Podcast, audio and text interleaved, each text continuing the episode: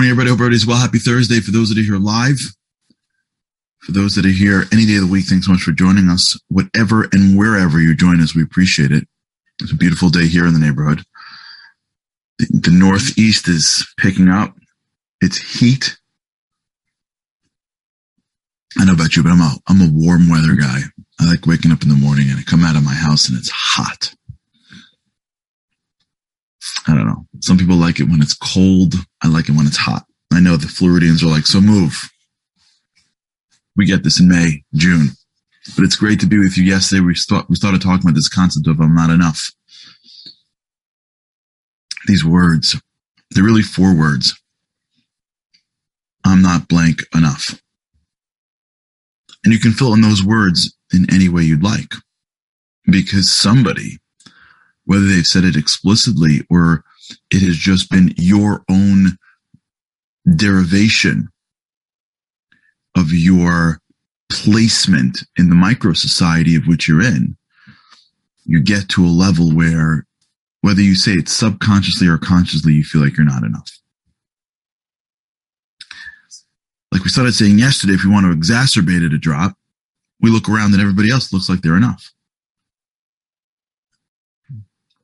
We live in a world where people always look enough because they can hide behind something. Even as the world begins to grow and people choose 7,000 Facebook friends and acquaintances versus five or six really close friends or whatever it is. As people make choices to maintain lots and lots and lots and lots of relationships, the depth of each relationship goes down. You just don't have the time. So therefore you're always presenting the, the shiniest, most worked out part of yourself. And you're maintaining that across multiple relationships. So you could be managing multiple relationships every day. Family, work, home. And since you can do more of it because you can reach anybody anywhere, your your your your touch points are more surface based. They're less deep. There was probably a time once that I I I remember it was a little as a kid, but I'm sure there are people here that remember a time where like people weren't really communicating a lot. They had a phone in the house, but like they had a couple of channels on the box. That was it. That was it. I remember that. I actually do remember that time. That was it. Who's in your circle is in your circle. And your relationships really based on the people that were around you. You went to school with, you live in your community. And so it's the same people again and again and again. The, the, the relationships are deeper, but as we grow, grow up into a, a flat world, not only are we digesting the pictures and videos of other people who all look very perfect, we are maintaining multiples of relationships than we ever had to. And so our relationships are only going to represent that which is more perfect. And so if you're just a regular normal person that cares, there are people that just, they don't care. That's great. If you're like that, that person that like, I don't care, then that's awesome. You're probably looking at me like, I'm enough. Awesome. Keep on being you. We love you. If you're like those people that like cares, you can't help but for parts of your life feeling like you're not enough. And I'll, I'll add another, I mean, we do this all day, but I don't want to do this all day, but we could. Let's add another complication to this. You ready? Time. Not only is accomplishments important, but also when you get them are important as the world starts to put onto the front of magazines younger and younger people that seem to achieve this incredible amount of wealth, now it becomes a race to wealth, a race to relationships, a race to perfection. So it's not only that you have a lifetime to work it out, you're on a race to work it out. So if you're just living in any real society, there's parts of your life that most likely you're feeling like you're not enough. And sometimes it manifests in just comparing yourself to other people.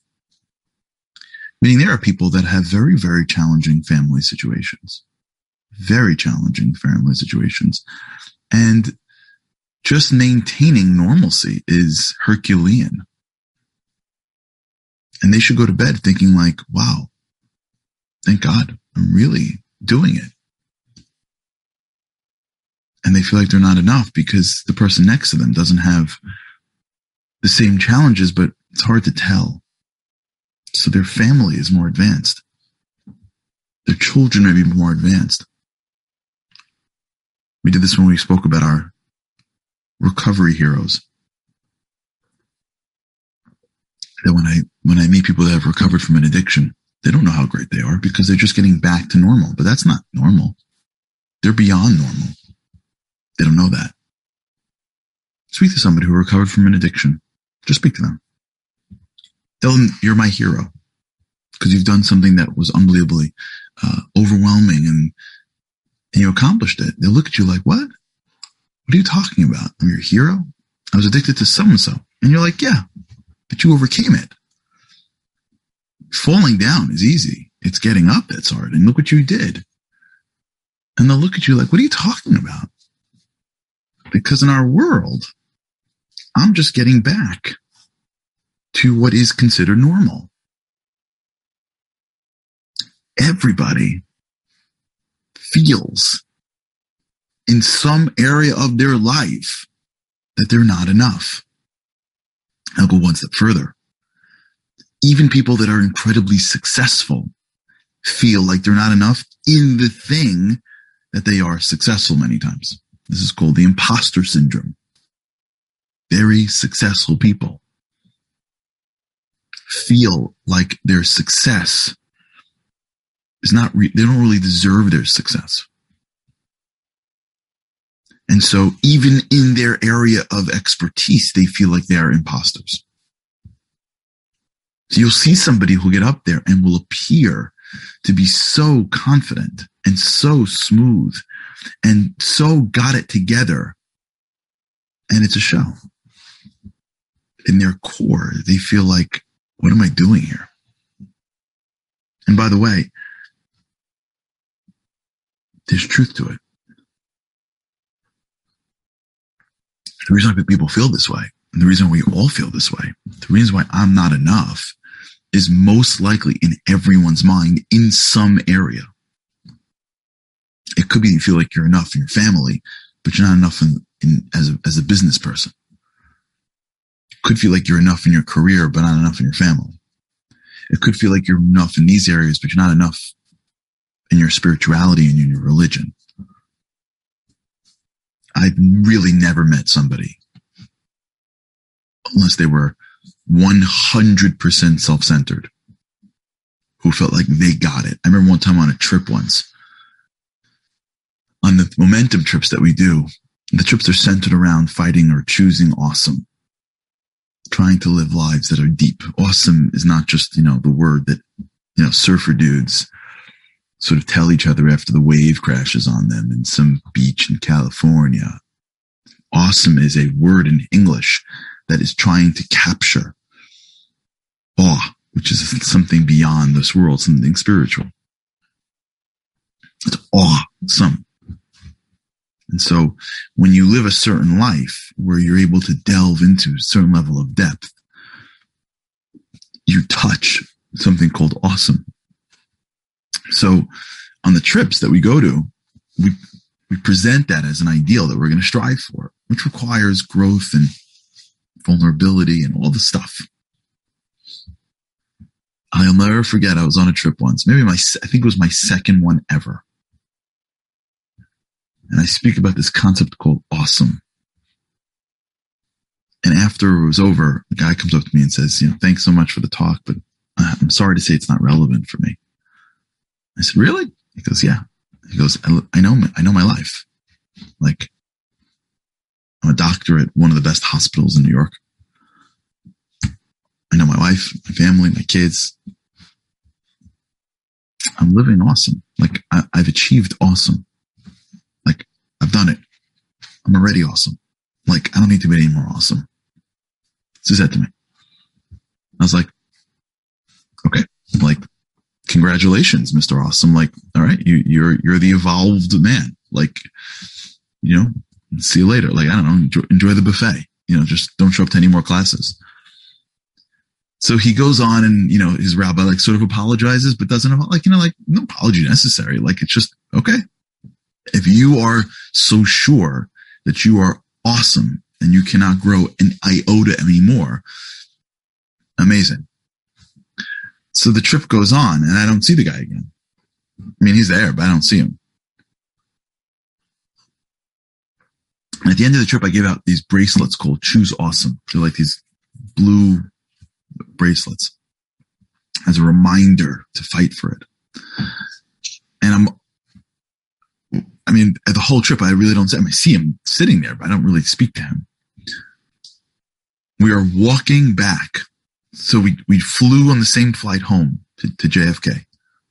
We are walking. It just happens to be that our, you know, we, we, we deboarded the plane at the exact same second.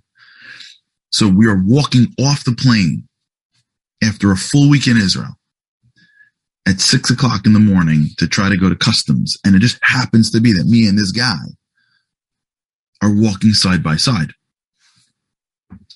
And I look over to him and I say, you got the bracelet on. The Choose Awesome bracelet. Why, do, why do you got the bracelet on? You're, you're already awesome.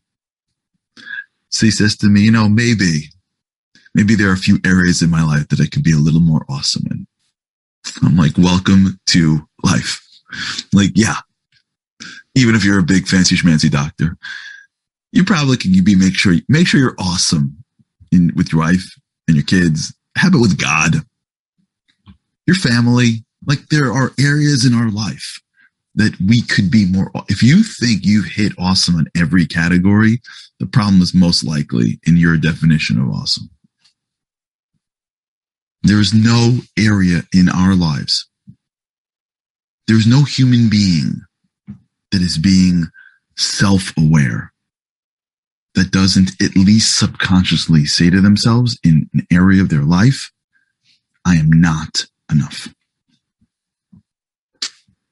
That is what trips in their brain when they stand before the wall that they need to stand before in the area of their life that they need to, to progress in in order to feel what they're looking for in life, which is greatness. When you stand at the wall before the speech or the prayer or the conversation or the book or the kid or whatever it is that's in front of you, the doctor, whatever it is that's in front of you, that the drink that you can't have. And you stand before that wall, and inside you is the power to go through it 10 times. There's a wall that presents itself that is from your mind that says, you're not enough. You're not enough to go through this. You don't have enough and you're not enough. Everyone else is enough, but you can't do this. You can't go there. It's not what you do. It's not you. I love that one. It's not you. It's just how you were born, raised, developed. Sorry. Like, I'm sorry. Really, I feel for you. But this wall's not for you. This is the I'm not enough wall. See it? So why don't you head back to the familiar pain of you're not enough. You know how to do that, right? You know how to work that out? How about you feel a little bad for yourself? And then you can either blame somebody else or you can say that the wall is dumb, or you can say that area is really because they're not better. Whatever. We've got a whole list of excuses that you can use to make yourself feel better. But why don't you back off from the wall? Stop playing around. The boost is over. Relax.